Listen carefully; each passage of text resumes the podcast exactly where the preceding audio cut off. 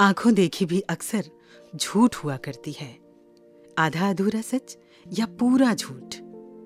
कई बार जैसा दिखता है या दिखाया जाता है सच में वैसा होता नहीं है।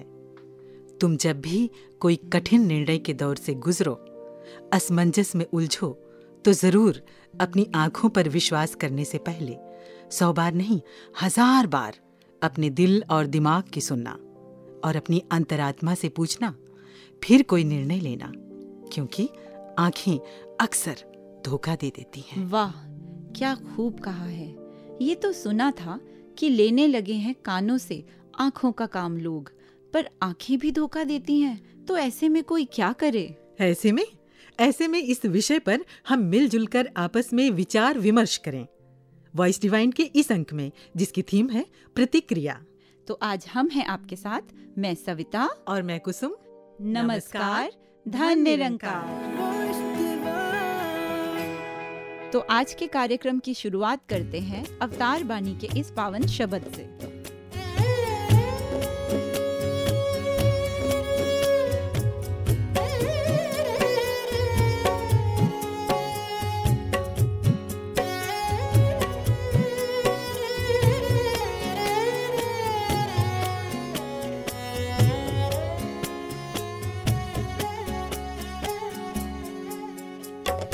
सच एक तुझे तू जाने गुरु दर्शन दे।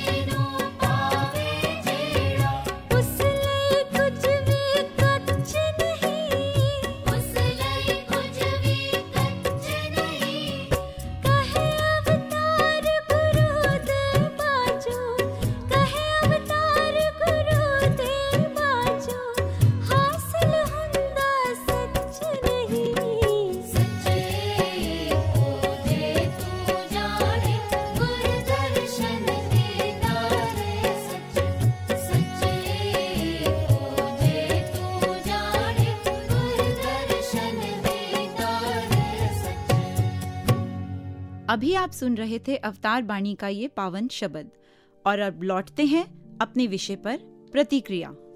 सविता, सबसे पहले हम ये जान लें कि प्रतिक्रिया आखिर है क्या, आपकी राय में?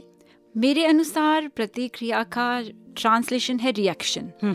रोजमर्रा की जिंदगी में जब हमसे कोई कुछ कहता है या जिंदगी में कोई घटना घटती है, कोई बात होती है, तो वो देखकर, वो सुनकर इमीडिएटली जो हमारा रिएक्शन आता है, और ना केवल रिएक्शन बल्कि वो जो हम अपने अंदर ही अंदर उस चीज़ को देखकर कोई ना कोई एक सोच बना लेते हैं, एक धारणा बना लेते हैं, क्योंकि प्रतिक्रिया या reaction is not only about words. ये जो हमारे अंदर एक सोच चलती है जो आगे जाकर हमारे व्यवहार में इफ़ेक्ट करती है, तो वो प्रतिक्रिया कहलाती है। और साथ ही मैं कहना चाहूंगी कि कुछ बहुत सारे प्रश्न भी हम बुन लेते हैं, बना लेते हैं, बिल्कुल, और जब उस प्रश्न का जवाब नहीं मिलता तो हम उन प्रश्नों का जवाब भी बुन लेते हैं, चाहे वो सही हो या गलत गलत है, कई बार हमारी ज़िंदगी के लिए वो बहुत घातक भी होते हैं। तो ऐसे में हमें चाहिए कि हम, जो हमारे मन में वो बात चल रही है, उसको हम अपने दोस्तों मित्रों से उसकी चर्चा करें, जी बिल्कुल, उससे सलाह लें। तो कुसुम, इसी बात को ध्यान में रखते हुए आज हमारे साथ जो पैनलिस्ट हैं उनमें से एक है कविता बेकल जी। भूपेंद्र बेकल जी को कौन नहीं जानता, ये उनकी अर्धांगिनी है और दिन रात गुरु की सेवा में समर्पित किए हुए हैं। और सविता, सबसे खास बात यह है कि कविता जी हमारी टीम हेड भी हैं। तो Kavita ji, welcome in voice divine. Thank you Savita ji, Kusum ji, I am also a part of the team, और सतगुरु की कृपा से और आप सबके सहयोग से ही ये सेवा हो पाती है। Thanks to Satguru Mata ji. So welcome once again. और कुसुम जी, हमारे अगले पैनलिस्ट और दूसरे पैनलिस्ट हैं अतुल धवन जी। कवि हैं, लेखक हैं, विद्वान हैं, स्क्रिप्ट राइटर हैं, और सबसे बड़ी बात है कि गुरसिख हैं। जी बिल्कुल सही। अतुल जी, बहुत बहुत स्वागत है आपका कार्यक्रम में। थैंक यू जी तानका जी। तो आज हम प्रतिक्रिया शब्द पर अपने इन दो साथियों से विस्तार से चर्चा करेंगे और जानेंगे कि जब इस तरह की बातें हमारे दिमाग में आएँ जिस पर हमें अकेले सोचना हो, धारणा बनानी हो, और कई बार सही धारणा होती है, कई बार गलत होती है, तो ऐसे में क्या किया जाए। तो कविता जी, शुरुआत करते हैं आपसे, आपका क्या कहना है? सविता जी, प्रतिक्रिया को कई बार हम दो रूपों में देखते हैं। एक होता है कि बात सुनी और इमीडिएट उसका जवाब दिया, जी जी, और दूसरा हम थोड़ा सोच समझ के उस बात का जवाब देते हैं, जी। तो दोनों में ये फर्क आ जाता है। कभी कभी जो इमीडिएट रिएक्ट किया होता है वो कई बार नुकसान भी दे जाता है, जी जी, जी। और जो थोड़ा सोच समझ के बात की होती है, समझ के उसका जवाब दिया जाता है, तो वो हम उसका नेगेटिव पॉजिटिव दोनों पहलू सोच के जवाब देते हैं। दोनों में एक फर्क सा आ जाता जी, है जी, बिल्कुल सही। इसलिए ये ध्यान में रखना पड़ता है कि हमें किस तरह से उसको रिएक्ट करना है, राइट। मुझे ध्यान में आ रहा था कि आपने सुना ही होगा, शहनशाह जी के टाइम पे कई विरोधी तत्व ऐसे आ गए थे जिन्होंने हमारे मिशन के लिए कुछ अपोज भी बोलना शुरू किया, या इस तरह से कुछ उन्होंने हमारे विरोध में कुछ बोला, जी। तो जब शहनशाह जी ने सुना इस बात को कि कुछ विरोधी लोग हैं जो इस तरह की बात कर रहे हैं, शहनशाह जी ने इमीडिएट रिएक्शन की बजाय उसे बड़े सोच समझ के उस पहलू को देखा, और उन्होंने अपने पास खड़े महात्मा को बोला कि देखो वो ऐसे ऐसे बोल तो रहे हैं, लेकिन देखो गर्मी में भी खड़े हैं, उनको जाके पानी पिला के आओ। तो उन्होंने कुछ पॉजिटिव लिया इस बात को, उन्होंने नेगेटिविटी को नहीं लिया साथ में। ये दोनों तरफ की बात होती है कि हमने किस तरह लेना है। अगर सोच समझ के बात कर रहे हैं, उसके असर भी अच्छे होंगे, नेचुरली रिजल्ट अच्छा ही आएगा, बिल्कुल। और अगर हम एक जल्दी से रिएक्ट कर देते हैं उस बात को, और मैं तो सच कहूंगी कि कई बार मुझसे भी ये कई बार हो जाता है ऐसा, हाँ। तो लेकिन उसका काफी नुकसान बाद में झेलना भी पड़ता है।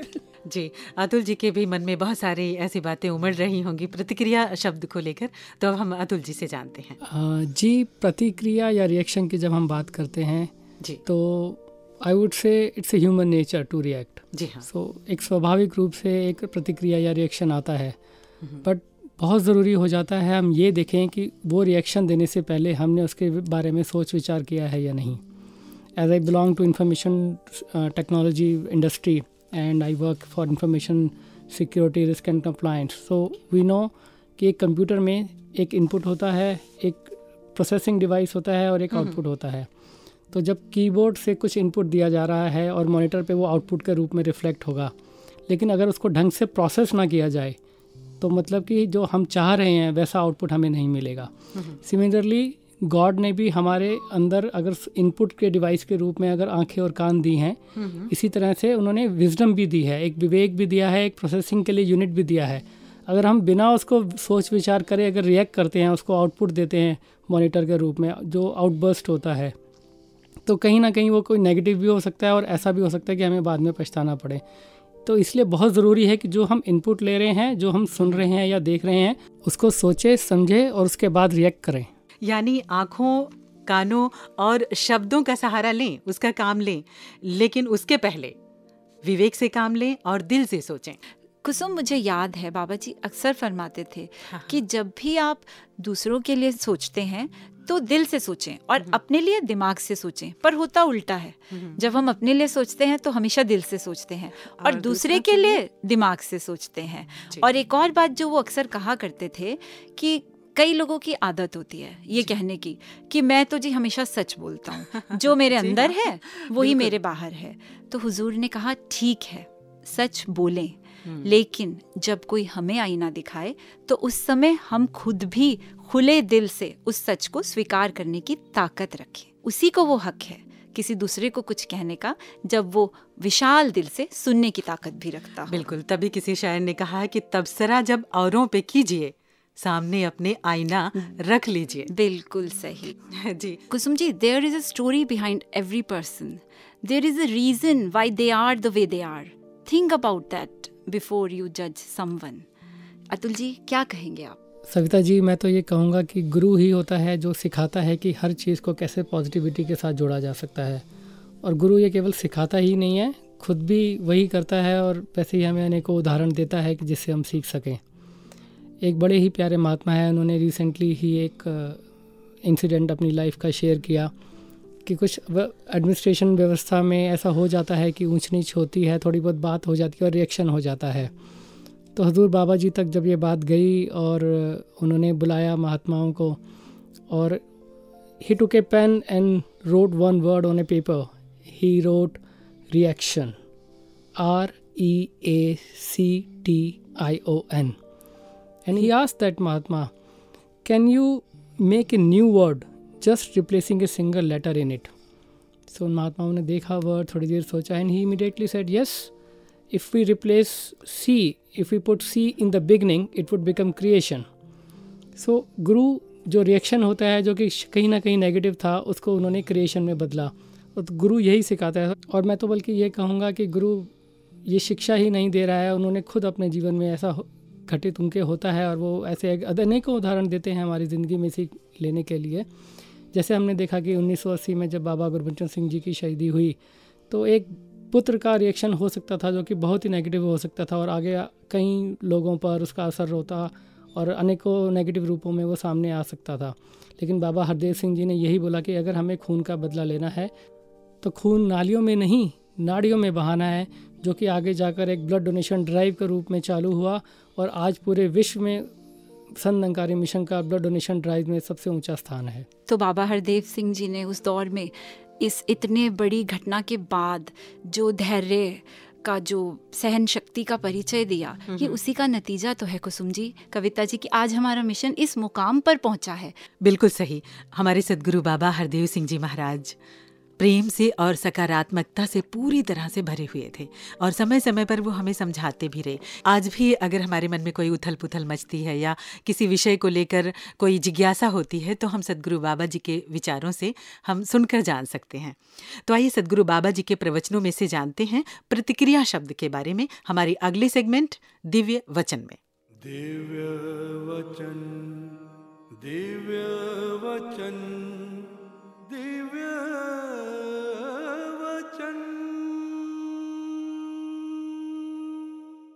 हमने अपने जो गठड़ी है उसमें अपने अवगुण और दूसरे के गुण रखो, और जो पीठ के पीछे है वो उसमें अपने गुण और दूसरे के अवगुण पीछे रखो।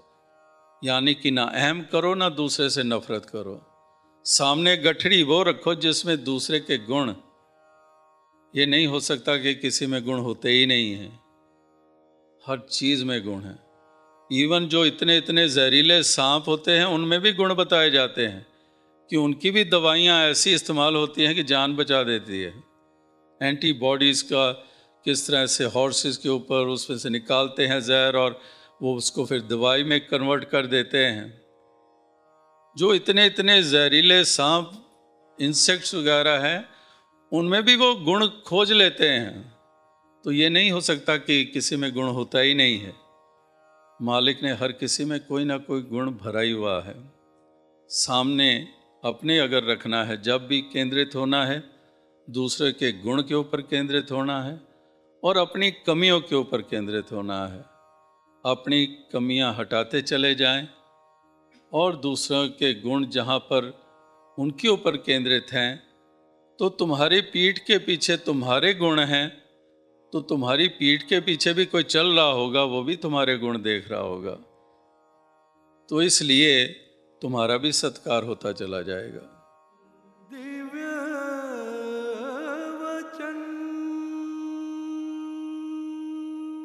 तो जैसा कि अभी हमने हुजूर के पावन वचनों में श्रवण किया कि हर किसी में जहाँ कमी होती है वहीं कोई ना कोई खूबी भी ज़रूर छुपी होती है। तो कविता जी क्या कहना चाहेंगी आप इस बारे में? ठीक कहा आपने सविता जी, क्योंकि हर आदमी में गुण अवगुण होते ही हैं, कमियां भी होती हैं तो अच्छाइयां भी होती हैं। जैसे कोई व्यक्ति अगर नशा करता है लेकिन अपने बच्चों को समझा रहा है कि हमें नशा नहीं करना चाहिए, आप लोग नशा नहीं करना, तो आगे से बच्चे अगर प्रतिक्रिया करते हैं कि पिताजी आप भी तो पीते थे, लेकिन पिता का भाव तो ये है कि मैंने जो नुकसान झेला है या मैंने अपने शरीर में जो कई रोग लगा लिए हैं वो मेरे बच्चों को तो नहीं लगे। बिल्कुल, पिता ये चाहता है कि जो गलतियां उसने की हैं और जो अब उसके साथ वो परिणाम उसको मिला है वो उसके बच्चे को ना उसके बच्चों को ना सहना पड़े। वैसे भी कुसुम जी देखिए, हम किसी भी इंसान को एक हद तक समझा सकते हैं, बिल्कुल, उसके बाद हमारा कर्तव्य यही बनता है वो मान जाए तो बहुत अच्छा, उसके खुद के लिए अच्छा। नहीं मानता तो बजाय इधर उधर क्रिटिसाइज करने के, उसके उस दोष को फैलाने के, कितना अच्छा हो हम इस निरंकार दातार को सामने रखकर इनसे प्रार्थना करें कि उन्हें सद्बुद्धि दे।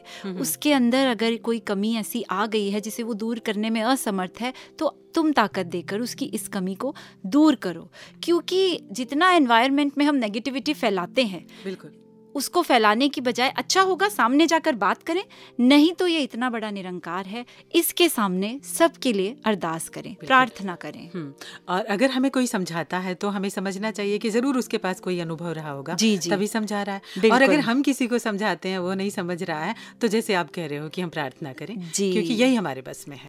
तो इस चर्चा को आगे बढ़ाने से पहले लेते हैं एक छोटा सा ब्रेक और सुनते हैं ये मधुर गीत।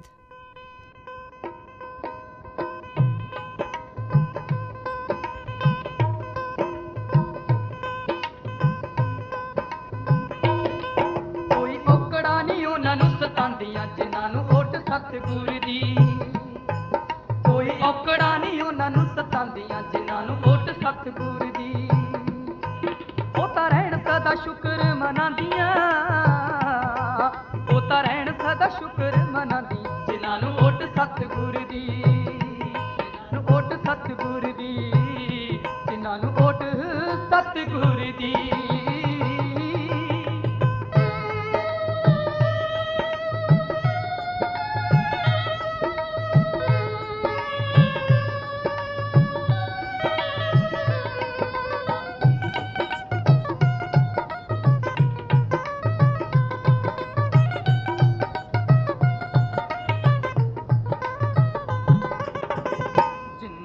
सहारा है दतार दा ही ले लिया, जिन्ना ने सहारा है दतार दा ही ले लिया। जग दियां तानियां ते मेड़ियां नू सह लिया, ओ जग दियां तानियां ते मेड़ियां नू सह लिया। रूहां सिमरन विच थुल जांदी जिन्ना नू ओट सतगुर दी, रूहां सिमरन जिन्होंने ओट सतगुर दी। कोई औकड़ा नहीं उन्होंने सतांदी जिन्होंने ओट सतगुर दी, जिन्होंने ओट सतगुर दी।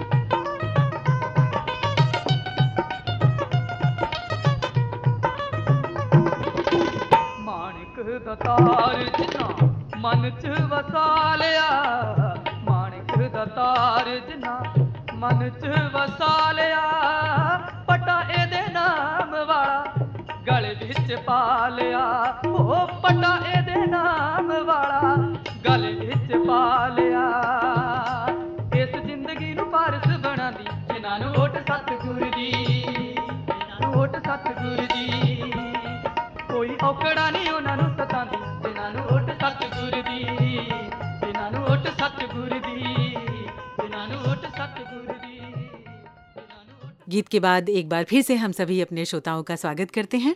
तो एक शायर का शेर मुझे अक्सर याद आता है कि गलतियों से जुदा तू भी नहीं, मैं भी नहीं, दोनों इंसान हैं, खुदा तू भी नहीं, मैं भी नहीं।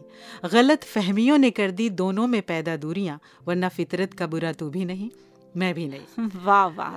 तो जो ये गलत फहमियाँ हैं, मैं यही दूरियाँ पैदा करती हैं। कई बार कोई अच्छा इंसान होता है, हम उसके बारे में गलत धारणा बना लेते हैं जी जी। और कई बार कोई गलत इंसान होता है और हम उस पर भरोसा कर लेते बिल्कुल, हैं। बिल्कुल बिल्कुल। तो आइए हम इस बारे में अतुल जी से जानते हैं कि अतुल जी क्या कहना चाहेंगे। जी कुसुम जी, आपने बिल्कुल सही कहा।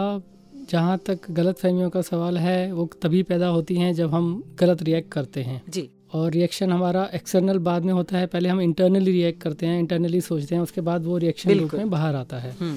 तो एक ऐसा ही अनुभव हुआ, दास सेवादल का हिस्सा है, तो पंडाल में ड्यूटी चल रही थी, स्टेज सेक्रेटरी महात्माओं के साथ ही मेरी ड्यूटी लगी हुई थी। तो आखिरी दौर चल रहा था, सतगुरु बाबा जी के प्रवचन होने वाले थे। उन्होंने मेरे को इशारा करके बुलाया और कहा कि एक बहन का नाम, जिनका नाम अभी अनाउंस किया है, उनको जाके एक इशारा कर दो, उनको एक संदेशा दे दो कि बहुत ज़्यादा टाइम नहीं है, तो अपनी बात को सीमित समय में दो चार मिनटों में ही समेट कर आशीर्वाद प्राप्त करें जी। तो दास गया पीछे, दास ने ढूंढा उस बहन को, कहीं दिखा नहीं, क्योंकि जिस तरह से उन्होंने अनाउंस किया था, मेरे को मैसेज दिया था, मेरे को लगा कि बहुत बड़े स्पीकर हैं, सीमित शब्दों में ही प्रार्थना कर रहे हैं। कुछ नहीं दिखा, मैं वापस आ गया। फिर एक मिनट बाद मैं गया, फिर मेरे को कोई नहीं दिखा। मैंने आके उनको विनती करी कि आपने नाम तो अनाउंस किया, बट लग रहा है शायद वो आए ही नहीं है या पहुंचे नहीं है। तो उन्होंने देख कर इशारा किया, वो देखो वो जो बहन मैट के कोने में बैठी है वही है, उनको जाके प्रार्थना कर दो। तो दास गया, उनसे पूछा कि आप आपका ही नाम अनाउंस हुआ है? उन्होंने कहा हाँ। तो दास ने उनको धन्यवाद करी। दास अंदर से बड़ा शर्मसार भी हुआ, क्योंकि जो उनका विजुअल अपीयरेंस था वो इतना सादा और इतना सहज था कि दास को लगा ही नहीं कि वो शायद इतने बड़े रूप में स्पीकर हो सकते हैं, क्योंकि वो इंटरनल रिएक्शन एक जजमेंट के रूप में आया। तो इंटरनली दास ने जज किया कि वो शायद ये स्पीकर ये नहीं हो सकते, ये इतना सुंदर नहीं बोल सकते। बहुत गिल्टी फील हुई, बड़ा शर्मसार हुआ। उनको प्रार्थना करी कि ऐसे ऐसे मैसेज आया है, आप परवान करें। तो और वो बहन फिर पीछे चली गई, उन्होंने बोला भी, लेकिन कहीं ना कहीं उधेड़ बुन मन में चलती रही कि ऐसा क्यों हुआ कि मैंने इतनी जल्दी ये जजमेंट बना ली उनके बारे में, इतनी जल्दी इंटरनली रिएक्ट किया कि शायद ये नहीं हो सकते हैं। तो एक बहुत बड़ी सीख मिली। और जब वो बहन स्टेज पर बोली, तीन चार मिनटों में ही जो उन्होंने इंग्लिश के कोटेशंस यूज़ करे, संस्कृत के श्लोक लिए, दोहे लिए, शायरी ली, इतना सुंदर माहौल बना, इतना सुंदर संदेश उन्होंने दिया। तो सद्गुरु तो चाहे किसी से भी कुछ भी करा सकता है, बट हम ही कहीं ना कहीं फिसल जाते हैं, हम ही गलत हो जाते हैं। अपनी ही कमियां होती हैं जो हम दूसरों की इमेज अपनी कमियों की वजह से बना लेते हैं। जैसे बेकल जी का भी शेर उस समय याद आया कि औरों में नज़र आते हैं जो ऐब हमको अक्सर, होते हैं अक्स बेकल अपनी ही वो कमी के। वाह, इसी बात पे कुसुम जी मुझे एक बात याद आई। कुछ दिन पहले एक इंग्लिश मूवी देख रही थी, कराटे किड।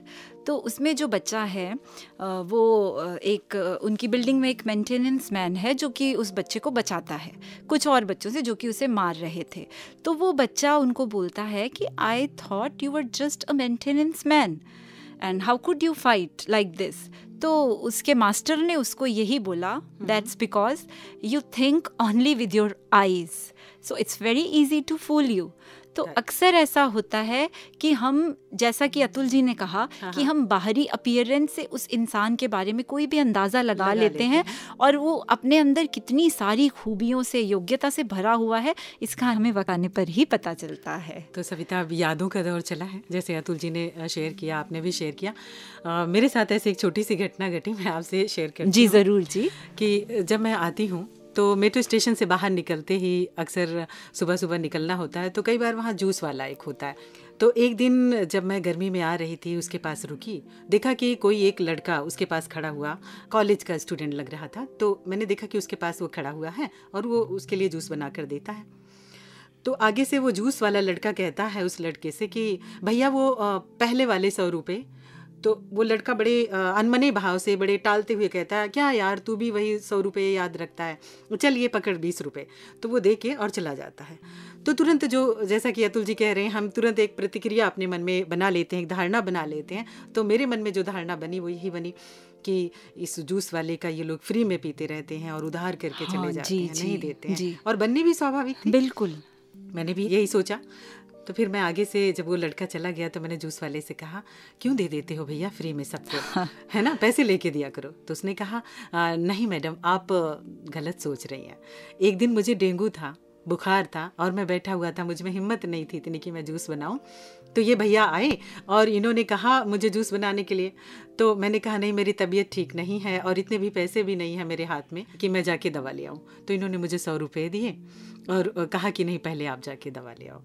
तो मैं अब इनसे बार बार कहता हूँ कि पहले वो जो सौ रुपये आपने दिए हैं उसका जूस पी लो। There's a very famous quote that we listen to react, not to understand or to respond.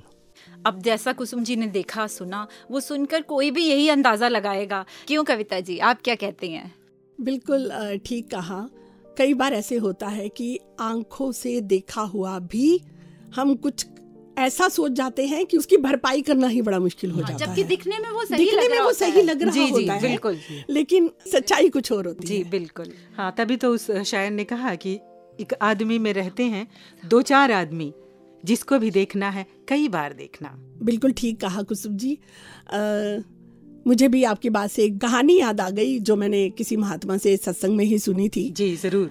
एक राजा एक महल में रहता था, उसके यहाँ जो सेवक काम करता था, एक बार वो राजा के महल में अंदर सफाई करने के लिए गया तो राजा का बिस्तर बिछा हुआ था। तो उसे लगा कि काश मेरे पास भी इतना अच्छा बिस्तर होता, मैं भी कभी इस तरह अच्छे से सो पाता।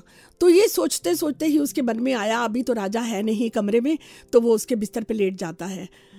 जैसे ही वो लेटता है तो बस आरामदेह बिस्तर मिला तो उसकी आंख लग गई और वो सो गया।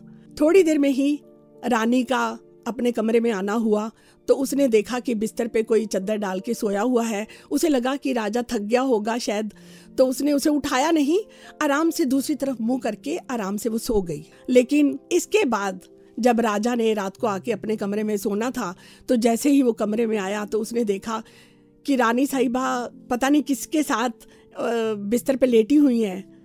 तो बिना सोचे समझे ही उसने सिर्फ इस दृश्य को देखा और उसी वक्त अपने सैनिकों को हुक्म दे दिया, कौन है ये जो ये जो सोया हुआ है, उसे फांसी पे लटका दीजिए। इतना सुनना था। तो रानी भी एकदम से घबरा के सक पका के उठी। तो उसने जब वो ये फैसला सुना दिया गया तो रानी को लगा कि ये बात तो सच नहीं है, अभी सिर्फ इसने आंखों से देखा है लेकिन बात तो कुछ और है। तो रानी ने मिन्नत करके राजा को बोला कि एक बार इसकी सच्चाई को जान लीजिए, एक बार सेवक से पूछ लीजिए कि बात क्या हुई है, उसकी भी तो बात सुन लेनी चाहिए। तो राजा उसकी बात मान जाता है। तो सेवक से पूछा जाता है तो वो रियलिटीज पूरी बताता है कि मैंने ऐसे सोचा था। सुनने के बाद राजा को एकदम से ध्यान आता है कि मैं अगर सिर्फ इसकी बात सुने बगैर आंखों देखी पे विश्वास कर लेता तो मैं कितना बड़ा नुकसान कर लेता। इसी बात पे ही एक शायर ने लिखा है, ये जबर भी देखा है तारीख की नजरों ने, लम्हों ने खता की थी, सदियों ने सजा पाई। बिल्कुल, बहुत फूंक फूंक के कदम रखना होता है, नहीं तो ऐसे ही घातक परिणाम सामने आ जाते हैं ज़िंदगी में। और ये जो कहानियाँ होती हैं, ये जो किताबें होती हैं, हमें समझाने के लिए होती हैं ताकि हम सही समय पर सही तरीके से सही बात को समझ पाएं। बिल्कुल सही कुसुम जी। तो आइए बढ़ते हैं अपने अगले सेगमेंट की तरफ और सुनते हैं शहंशाह किताब के कुछ अंश।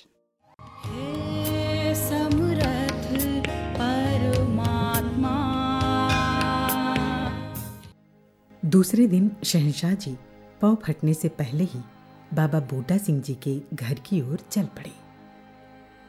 आधे रास्ते में ही आपको बाबा बूटा सिंह जी मिल गए। वह भी आपकी ओर ही आ रहे थे। दोनों सैर के लिए चल पड़े। सैर के दौरान भी ज्ञान चर्चा चलती रही। बाबा बूटा सिंह जी के आदेश के अनुसार आप मार्ग पर चलते चलते ही निराकार प्रभु का सुमिरन करने लगे।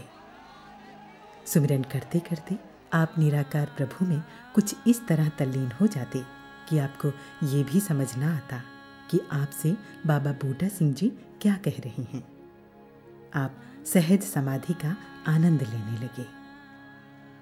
उस दिन दुकान पर जाने के बजाय आप बाबा बूटा सिंह जी के साथ सीधे उनके घर पर पहुंच गए। सारा दिन प्रभु चर्चा में व्यतीत हो गया। यहाँ तक कि रात के ग्यारह बज गए। जिस मार्ग से आपने अपने घर पहुँचना था, दस बजे के बाद उस मार्ग पर चलना वर्जित था, क्योंकि वो मार्ग सेना क्षेत्र में पड़ता था। आप प्रभु भक्ति की मस्ती में विभोर उस मार्ग से अपने घर की ओर बढ़ने लगे। प्रभु का सुमिरन करते करते आप अपने घर पहुँच गए। आपको रास्ते में किसी ने रोका टोका नहीं।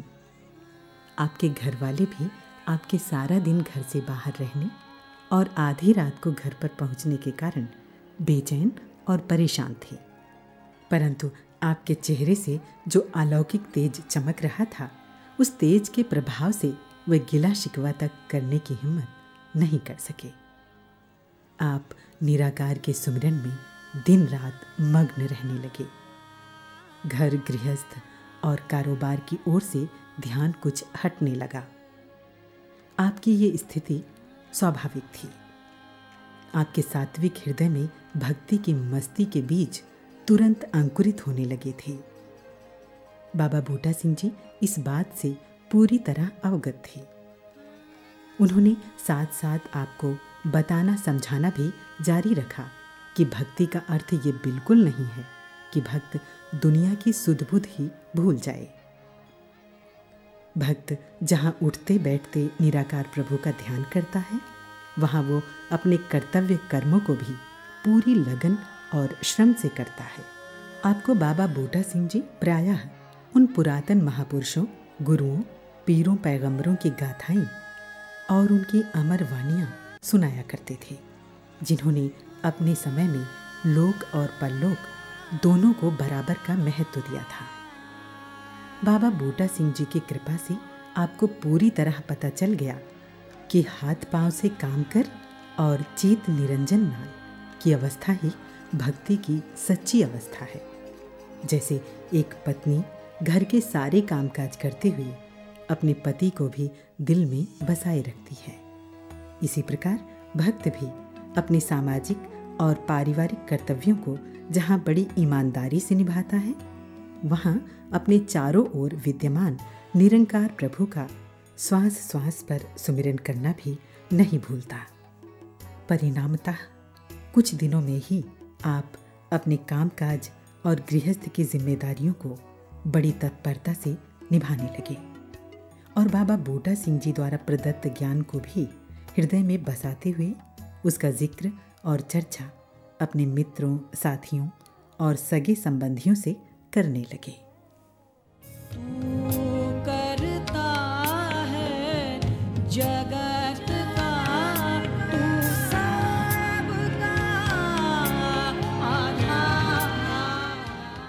कुसुम जी, एक बात मैं सोच रही थी। हाँ, बताओ ना। प्रतिक्रिया हम कब करते हैं? जब क्रिया होती है, यानी कि जब हम कुछ सुनते हैं। तो आप जानते हैं, कई बार शुरुआत वहीं से गलत होती है जी। किसी ने आकर हमसे कुछ कहा, हमने एकदम से सुना और मान लिया, ये जाने बगैर कि उसमें कितनी सच्चाई है। कुछ दिन पहले ही किसी महात्मा ने एक बात बताई कि वो हुजूर बाबा जी के पास खड़े थे। एक महात्मा आए और किसी के बारे में बहुत कुछ नेगेटिव, जैसा कि उन्हें लगा होगा, बताकर चले गए। ये तो खैर हम शुरू से सुनते ही आए हैं कि गुरु पीर पैगंबरों को कभी भी किसी की नेगेटिविटी सुनना पसंद, पसंद ही नहीं है जी। उनके जाने के बाद जो महात्मा हुजूर के साथ खड़े थे, उन्होंने बताया कि बाबा जी ने उनको ये समझाया कि जब भी कभी कोई आकर हमें किसी इंसान के बारे में, किसी महात्मा के बारे में खास करके नेगेटिव बोलता है, एकदम से उस पर यकीन मत करो, क्योंकि सिर्फ टेन परसेंट ही उस बात में सच्चाई होती है। बाकी बहुत सी बातें हो सकता है उसमें मिलाई गई हों, किसी स्वार्थवश मिलाई गई हों, या कोई अपने पर्सनल मोटिव्स रहे हों। तो पहली गलती तो होती ही वहाँ पे है जब हम कान के कच्चे हो जाते हैं और किसी की कही हुई बात पर एकदम से यकीन कर लेते हैं। दूसरा पक्ष सुने बगैर कैसे हम मान लेते हैं कि इन्होंने जो कहा सही है, जबकि हम उस समय वहाँ मौजूद ही नहीं थे जी। हमने ना वो देखा ना वो सुना। बिल्कुल। और कई बार सविता इसलिए ऐसा होता है कि जब एक बात जो रियलिटी होती है वो जब किसी दूसरे के पास जाती है, जैसा मैंने महसूस किया, मैंने आपसे कहा, अब आप भी तो अपना भाव उसमें शामिल करोगे। बिल्कुल। और जब आप किसी तीसरे से कहोगे तो वो अपना भाव शामिल, शामिल कर देगा। और फिर ऐसे होते होते वो बात कुछ की कुछ और बन जाती है, पहुँचती कुछ और है, होती कुछ और है। ऐसा ही कुछ मान सिंह जी ने भी लिखा है, कदे किसी नू कुछ नहीं कहना चाहिदा, हो सके ते चुप ही रहना चाहिदा। हाँ, लेकिन कई बार बोलना भी पड़ता है, लेकिन हाँ, सोच समझ कर बोलना चाहिए। शायरों के अपने शब्द होते हैं। आइए सुनते हैं एक और शायर को इस गजल में जी।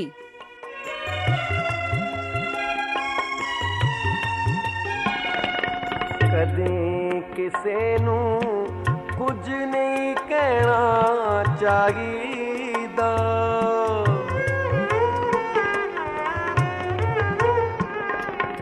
कदे किसे नू कुछ नहीं कहना चाहिदा, हो सके ता चुप ही रहना चाहिदा,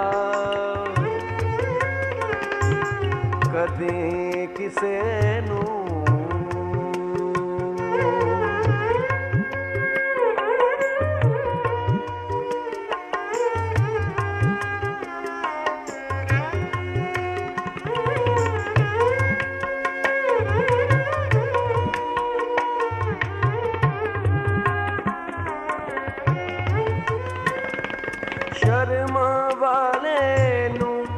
इशारा ही बड़ा,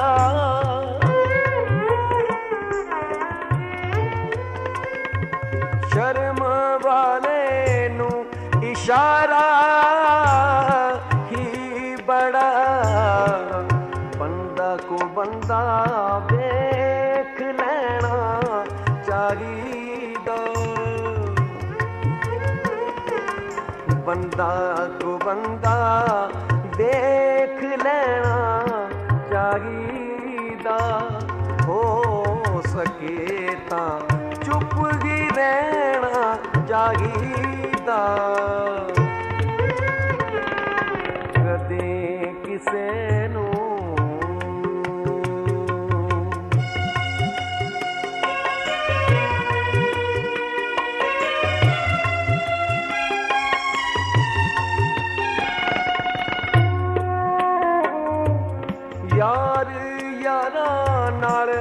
कर दे मजाक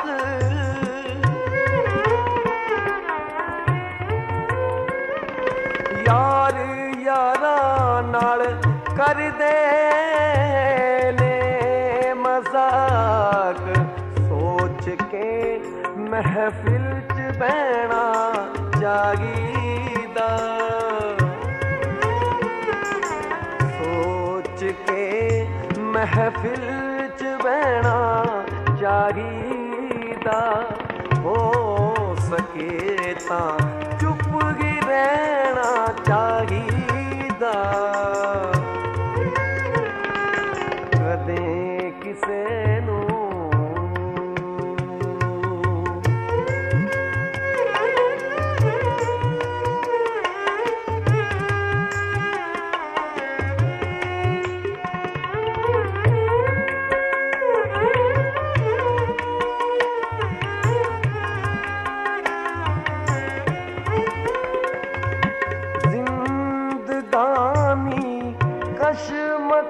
दा नाम है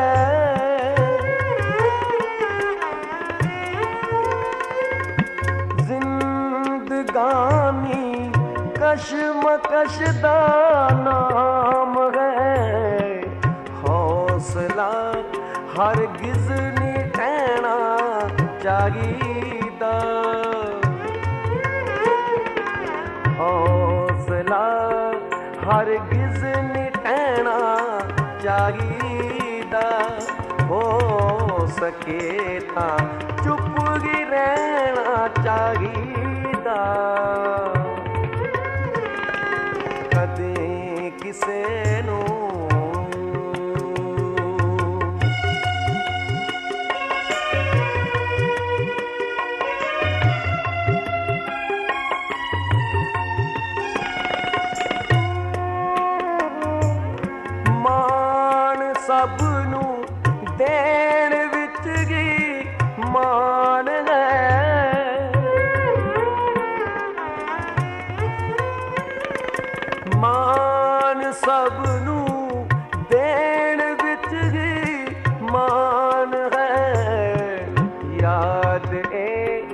आदेश रहना जागीदा याद ए आदेश रहना जागीदा हो सके ता चुप ही रहना जागीदा। वाकई गज़ल का हर एक शेर एक कंप्लीट कहानी कहता है और ज़रूरत है हमें समझने की। बिल्कुल। कुसुम जी, आपने मिराज शब्द सुना है? अच्छा, गज़ल से आपको याद आया? जी बिल्कुल। हाँ बिल्कुल, कहीं सुना हुआ है कि मृग तृष्णा से संबंधित होता है, जिसका अर्थ ये होता है कि रेगिस्तान में जो मृग भटकता है वो प्यासा होता है तो दूर उसको दिखती हुई ये रेत चमकती, जिसे वो पानी समझकर, क्योंकि प्यासा होता है तो उस तरफ दौड़ता है। फिर वो जब वहाँ पर पहुँचता है तो देखता है रेत है, फिर आगे और दूर तक देखता है वहाँ भी वही पानी जैसा रेत चमकती हुई, और इस तरह से वो होती रेत है लगता पानी, और फिर इस तरह से वो रेत में भटकता रहता है, यानी आँखों का धोखा। बिल्कुल। और हम बात भी यही कर रहे हैं कि जो कई बार हम देखते हैं वो सच नहीं होता, जो हम सुनते हैं वो सच नहीं होता, सच कुछ और होता है। तो यहाँ पर ये बात समझ में आती है कि जहाँ हमें किसी के बारे में गलत राय कायम नहीं करनी, वहीं धोखा खाने से भी खुद को बचाना है। क्यों कविता जी? हाँ, तभी तो कई बार विनय जोशी जी कहा करते थे कि सरल तो रहना है, सहज भी रहना है, लेकिन सजग भी रहना है। बिल्कुल सही। बाबा जी कितनी बार अपने विचारों में फरमाते थे कि गुरसिख का एक गुण चेतनता भी है। जी, चेतनता के साथ काम करना बहुत, बहुत जरूरी, जरूरी है, क्योंकि हर चीज़ के दो पहलू होते हैं। जहाँ पर हम प्रतिक्रिया अच्छी करें, किसी के बारे में पॉजिटिव सोचें, वहीं पर कभी कभी हम किसी के बारे में सोचते अच्छा है पर निकलता कुछ और है, तो ये चेतनता उस वक्त काम आती है। तो जैसे हमारे बाबा जी हमें समझाते रहे हैं, शहंशाह बाबा जी, बाबा गुरबचन सिंह जी हमें समझाते रहे हैं, इसी तरह से सदियों से हमारे शास्त्र भी हमें समझाते रहे हैं। तो आइए अब बढ़ते हैं अगले सेगमेंट की ओर और, और सीखते हैं कुछ शास्त्रों से।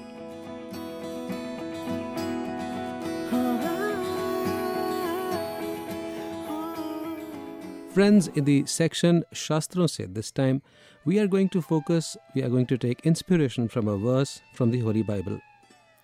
Luke chapter six, verse twenty-nine. Lord Jesus says, if someone slaps you on one cheek, turn to them the other also. If someone takes your coat, do not withhold your shirt from them. यानी अगर कोई आपके एक गाल पर चोट पहुंचाए, आप अपने दूसरे गाल को आगे कर दें, और अगर कोई आपसे आपका कोट छीन ले, उसे आप अपनी कमीज भी दे दें। दोस्तों, आज के युग में ऐसा व्यवहार इम्प्रैक्टिकल लगता है, बल्कि कुछ मित्र तो शायद ये कहेंगे कि ऐसा व्यवहार कमजोरी की निशानी है। परंतु रब्बी वाणियों के शब्द और संदेश अटल हैं, अमर हैं, सदा के लिए हैं। इसलिए ये शब्द आज भी उतने ही मान्य हैं जितने दो हज़ार वर्ष पूर्व ईसा मसीह के वक्त में थे। बाबा हरदेव सिंह जी ने इसका साक्षात प्रमाण दिया। जब उन्नीस सौ अस्सी में बाबा गुरबचन सिंह जी महाराज का बलिदान हुआ और मिशन के युवाओं का खून खौल रहा था, नफरत और फिरका परस्त ताकतें अब भी कत्लोगारत का खेल खेल रहे थे। ऐसे में बाबा हरदेव सिंह जी ने कहा कि हम मिशन से इक्कीस भक्तों का जत्था रोज भेजेंगे जो अपना बलिदान देने को तैयार हैं। आप इनका बलिदान स्वीकार करके मासूम परिवारों को बख्श दें। सारा समाज हिल गया। पार्लियामेंट में भी हलचल होने लगी।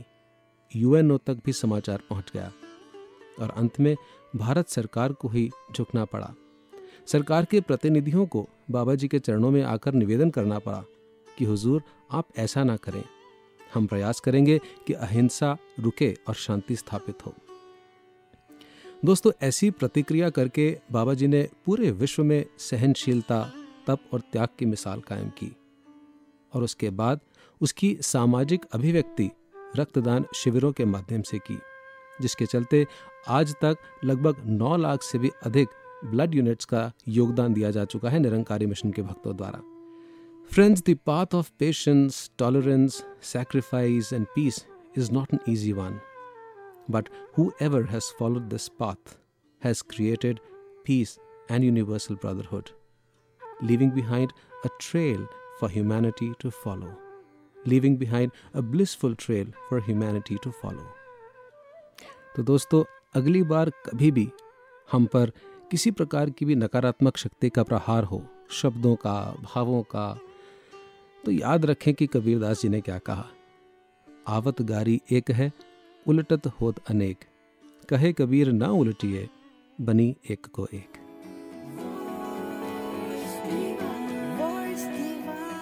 ये डिस्कशंस तो नॉन एंडिंग है कुसुम जी, बिल्कुल नहीं खत्म होने वाली है। कितना ही हम इस पर चर्चा करें, मगर समय सीमित है। तो अब कार्यक्रम के अंतिम दौर में हम अपने पैनलिस्ट से जानते हैं कि इस डिस्कशन का क्या कंक्लूजन उन्होंने निकाला। तो अतुल जी, पहले आप बताइए। I would say life is ten percent of what happens to you and ninety percent of how you react to it. Very true. Kavita ji, मैं इस शेयर के साथ अपनी बात कहना चाहूँगी। परखना मत, परखने से कोई अपना नहीं रहता, किसी भी आईने में देर तक चेहरा नहीं रहता। बिल्कुल सही। और आ, मैं ये कहना चाहूँगी कि अगर हमें किसी को देखना ही है तो सद्गुरु के नज़रिए से देखें, गुरमत के नज़रिए से देखें। वो शायर का शेर है कि लाजिम है एहतराम की नज़रों से देखना, ना जाने कौन क्या है मोहम्मद के शहर में। सही फरमाया। तो कविता जी, अतुल जी, आप दोनों ने अपना कीमती समय निकाला और इस डिस्कशन में हमारे साथ शामिल हुए। आप दोनों का पूरी वॉइस डिवाइन की टीम की तरफ से बहुत बहुत शुक्रिया। थैंक यू जी। Thank you for having us here. तो हमने सीखा, नेवर जज anyone, learn to respect and acknowledge the feelings of others. और जब किसी को जज करने की जगह अंडरस्टैंड करेंगे तो वो रिश्ता बेहद खूबसूरत और मजबूत होता चला जाएगा। बिल्कुल। तो सविता, अब हम अपने श्रोताओं से विदा लेने से पहले सुन लेते हैं message of her holiness Sadguru Mata ji. हमने सबके ही भले की कामना करनी है। सत्संग जी, अगर कोई दलदल में फंस जाता है तो खुद जितना मर्जी जोर लगा ले वो बाहर नहीं आ सकता। पर अगर वो आप महापुरुषों का सहारा लेता है, निरंकार का आसरा लेता है, तो वो उस दलदल से बाहर निकल सकता है। साध संगत जी, कई बार देखा है किसी से कोई अगर गलती हो जाती है तो हम मिलके उसको उछालना शुरू कर देते हैं। साध संगत जी, किसी की गलतियां उछालने से पहले हम अपने आप को भी देख लें। उसकी गलती उछाले नहीं, बल्कि निरंकार के आगे अरदास करें, उसका भी भला हो, और जो बात उसके अंदर हमको अच्छी नहीं लग रही, हमारे से भी कभी ऐसी वो गलत बात ना हो।